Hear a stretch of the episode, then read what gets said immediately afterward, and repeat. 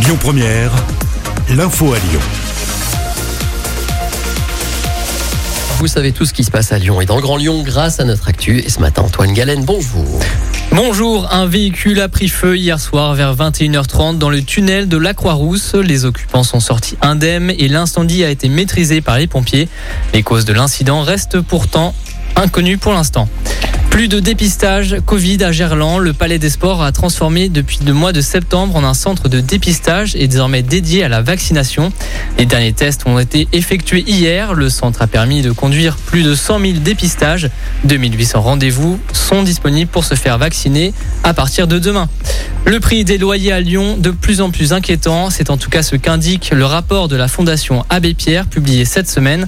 Un état des lieux alarmant pour Véronique Gillet, directrice de la Fondation. Les loyers en moyenne ont augmenté de plus de 20% pour euh, les locataires du parc privé, alors qu'il est communément admis sur la métropole que l'augmentation des loyers, elle se situe plutôt autour de 15%. Donc là, on voit bien que derrière les moyennes, il y a des gens qui sont impactés par des hausses de loyers plus importantes et que les moyennes, elles cachent des augmentations modérées de loyers, mais aussi des augmentations excessives qui peuvent être liées à délivrance d'un congé par un propriétaire, à un sortie de conventionnement et donc qui plafonne les loyers, et puis plus récemment à des stratégies autour de la vente à la découpe qui euh, permet à des investisseurs de faire des, des très grosses augmentations de loyers.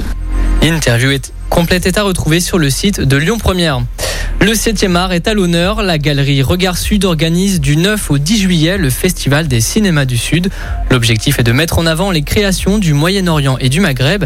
Cette édition se déroule à l'Institut Lumière, l'opportunité pour Abdelaziz Zerguine, directeur de la galerie, de rendre le cinéma accessible à tous à travers ce lieu emblématique. L'Institut Lumière, c'est le lieu où est né le cinéma. C'est un lieu que j'ai beaucoup fréquenté et donc pour moi l'Institut Lumière devait être un lieu ouvert à toutes les diversités des publics, quelle que soit l'origine sociale, Le cinéma, pour moi, c'est un art populaire. Quoi. Moi, j'ai grandi avec cette culture-là, le cinéma de quartier. Et donc, pour moi, c'était aussi de dire que toutes les, les personnes, quelle que soit leur, histoire, euh, leur origine, pouvaient venir ici. C'est de faire se rassembler euh, des publics différents. Et aussi, concernant le Festival Cinéma du Sud, c'est de permettre cette rencontre de tous ces publics autour des cinématographies des pays arabes, à l'Institut Lumière, et qu'on dit la mecque du cinéma. La programmation complète est disponible sur le site internet www.regardsud.com. Un escape game à ciel ouvert, la quatrième saison du jeu d'enquête Mystère et Sortilège, l'Alliance des cinq écoles, est organisée cet après-midi à Villeurbanne.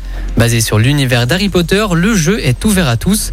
Les places sont à réserver sur le site internet de l'événement. Le défilé Convergence à vélo est de retour à Lyon. Les différents cortèges de cyclistes se sont retrouvés au parc de la Tête d'Or à 11h. Ils se rendront à la place Bellecour vers 16h où de nombreuses animations autour du vélo sont attendues. Direction les Jeux Olympiques pour Melvin Barr. Le défenseur de l'Olympique lyonnais a été retenu par l'entraîneur Sylvain Ripoll. Il va rejoindre l'équipe de France aujourd'hui à Clairefontaine.